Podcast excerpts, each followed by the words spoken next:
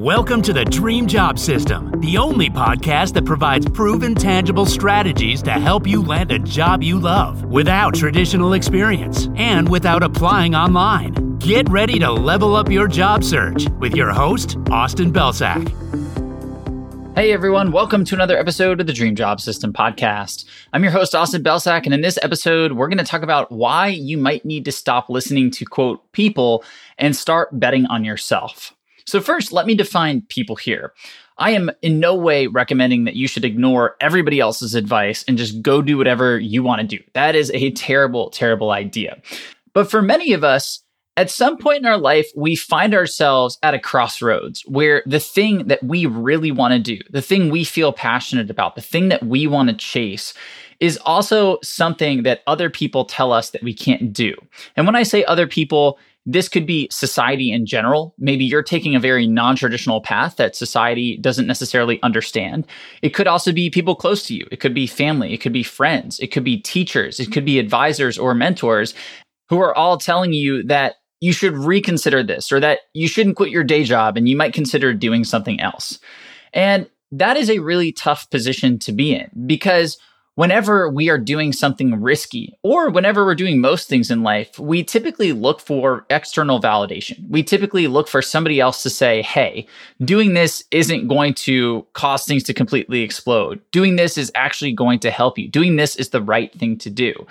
And the need for that validation, again, increases with the level of uncertainty with the thing that we're doing. So, for example, if I'm like, hey, should I walk to work or should I take the subway? Well, that's not necessarily a decision I need a ton of external validation on. Maybe I just ask my wife in passing, she gives me an answer and I decide on it.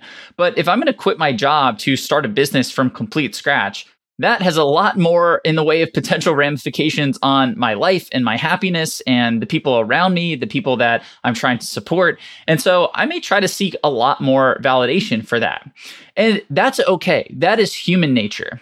But we also need to be careful because oftentimes people tell us to do something or to not do something based on their own experience and based on their own self limiting beliefs. In other words, if somebody doesn't believe that something is possible for them, they sometimes push that or project that onto you or onto other people. And that can be a tricky place to be because you are a different person. You have a different skill set. You have different experiences. You have different potential. And so while what this person is saying may be true for them, it may also not be true for you. But if you listen to them because they fit some sort of criteria or they check certain boxes around the type of person that we should listen to, quote unquote, and you don't do the thing that you want to do, you could be missing out on a ton of success and happiness and gratification and fulfillment that you deserve. So, to give you a couple of examples of this out of my own personal life, people told me that I wouldn't be able to land a job at Microsoft or in big tech because I graduated from college with a biology degree. I had really, really bad grades and I had no technical experience. So when I told people I wanted to transition from my job in healthcare with no background that remotely resembled anything in sales or marketing or technology, people looked at me and said, that's probably not going to happen. Like, let's be more realistic. In addition to that, a lot of people told me I couldn't make a living as a writer. I consistently had C's and D's in all of my English classes. And I've posted about this and I've podcasted about this before. But actually, the last English class that I took in my academic career was in college. And I walked into midterms with an F on my transcript. And I literally sat down, I went into the teacher's office and I said, Hey, what can I do to turn this around? And the guy told me in so many words that I should never ever consider a career in writing in any capacity and that I just didn't have what it would take and finally, people told me about all the ways that I should run my business differently. They told me when I was starting out that I gave too much away for free, that I should charge for all this advice that I was giving. So, in summary, people have told me a lot of things. And if I had listened to all of them, I wouldn't have landed my dream job at Microsoft.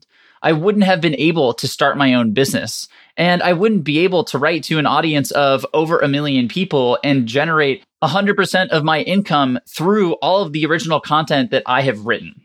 So the next time that somebody tries to push their limiting beliefs on you, there's a great quote from Robert Downey Jr., which you can follow. And that is to listen, smile, agree, and then do whatever the F you were going to do anyways. So I would recommend that if you have this deep rooted passion, this thing that you really, really, really want to do, and people are telling you that you should not do it, I would sit down and I would think about the reasons why this person is telling you you shouldn't do it. Is it because they're a family member and this thing that you would be doing is risky and they want to protect you? Or is it because this person is a teacher or somebody that you look up to who is in this space, but maybe also had the same dream and couldn't accomplish it for themselves? and therefore feel like you might not be able to accomplish it. Those are just two examples of many, but sit down and try to think through where this person's advice may be coming from. And then ask yourself seriously, is this truly something that you should pay attention to? Is the advice that this person is sharing truly worth considering in this case? Or should you go and do the thing that you really want to do? And what I found is that if you use common sense, if you sit down and reflect on where this advice is coming from, and if you have a bit of a system for understanding whose advice you're going to take and whose you're just going to let slide off your back, you are going to be able to grab some great gems of advice from people out there who have advice worth sharing. But you're also going to be able to let the 99% of noise in that environment move right past you, and then you'll be able to go on and do the thing that you wanted to do. So I hope that helps you get a little bit of clarity if you're in this space of uncertainty and resistance between doing what everybody else is telling you to do and doing what you really want to do. That's it for today. Thank you as always for listening, and I'll see you in the next episode of the podcast.